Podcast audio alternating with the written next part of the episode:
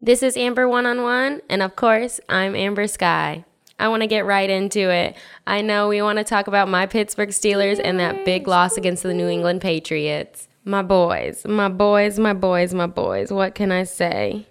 This was just a tough loss against the New England Patriots. I know everyone was expecting Pittsburgh to walk out there and beat the New England Patriots. No, I'm just kidding. I know we all thought that we were going to lose, but no one thought the Pittsburgh Steelers were going to lose 33 to 3. Like, come on, guys. We could have done so much better.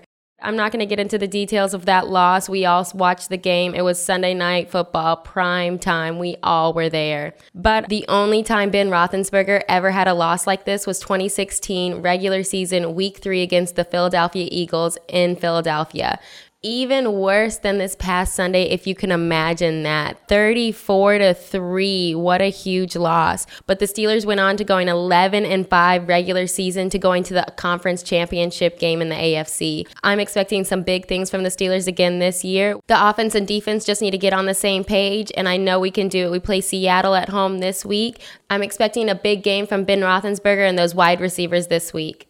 As for the New England Patriots, they head on down to Miami. And last year, if we remember correctly, to 2018 regular season, they lost to Miami 34 to 33. I know this is a tight game, but Miami's got a new team. They really need those wide receivers to step up. Parker, Isaiah Ford, they really need to be on their top of their game this Sunday. If Miami wants to win this game, they need to shut down Tom Brady and especially Phillip Dorsett. As for the New England Patriots, I hope the memories of last year come back to bite them in the butt this year and they lose again this year. I do see New England coming home with the win this week, but I'm staying optimistic for those Miami Dolphins.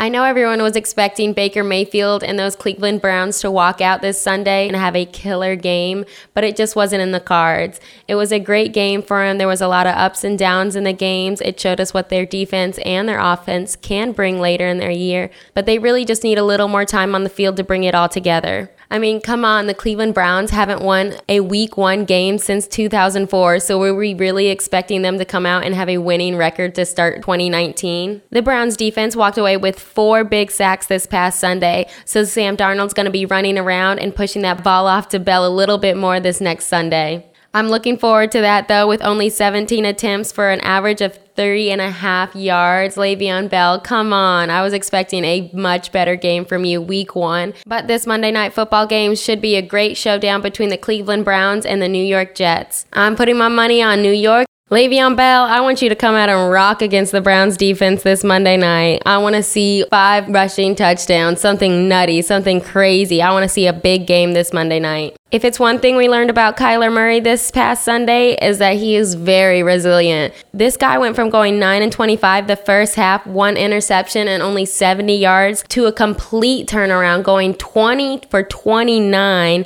two touchdowns for 238 yards. This rookie did what most quarterbacks wish to do after 10 years in the league. I'm looking forward to seeing the Cardinals play against the Baltimore Ravens defense this coming Sunday. I'm excited to see if Murray can keep up, learn from his mistake, and can he go up against one of the best defenses in the AFC? We've always known Baltimore to have a great defense. They're a little lacking on that edge rusher position, but they had a great game this past Sunday. Even though their offense put up all the points, that defense definitely put in work as well. I'm only expecting more great things from Lamar Jackson and that defense.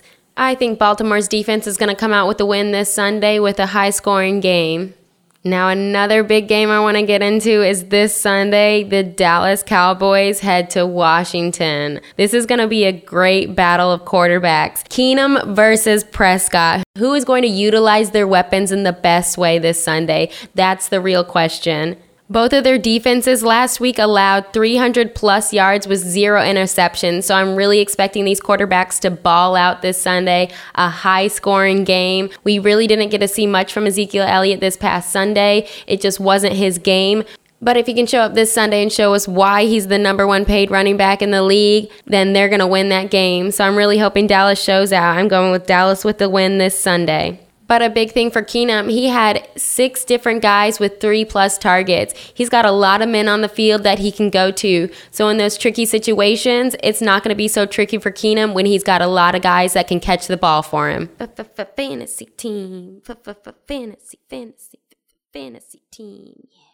The top fantasy mover of the week brought to you by Moovr. Sammy Watkins with a whopping 46.8 points, 198 yards with three touchdowns. With only 11 targets, I'm highly impressed for this Kansas City wide receiver. I'm expecting to see more great things for him this coming Sunday, especially with Tyreek Hill out for a few weeks. Kansas City heads out to Oakland this week, so we'll see how that wide receiver fares. Brought to you by Moovr, your moving and delivery app. That's M O O V R.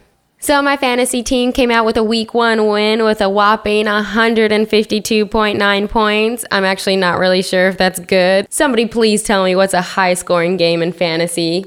I'm pretty much going with the same lineup. Lamar Jackson starting for me as my quarterback, keeping Kamara and Cook as my running backs in, and Ekeler as that flex. I did go ahead and swap my tight ends. I swapped Ebron for Uzomah. I was a little disappointed when I saw Uzomah scored a little bit higher than Ebron this past Sunday because I put my faith in Uzomah and then doubted him at the last second, so I benched him. I should have stuck with my gut and went with it. So I'm going to keep him as my starter until otherwise. I had a really fun time Sunday watching my points go up and then to watch my Monday night football game with Kamara to win. It was just a perfect way to end week one fantasy football. I'll keep you updated on how my boys do against their week two matchups.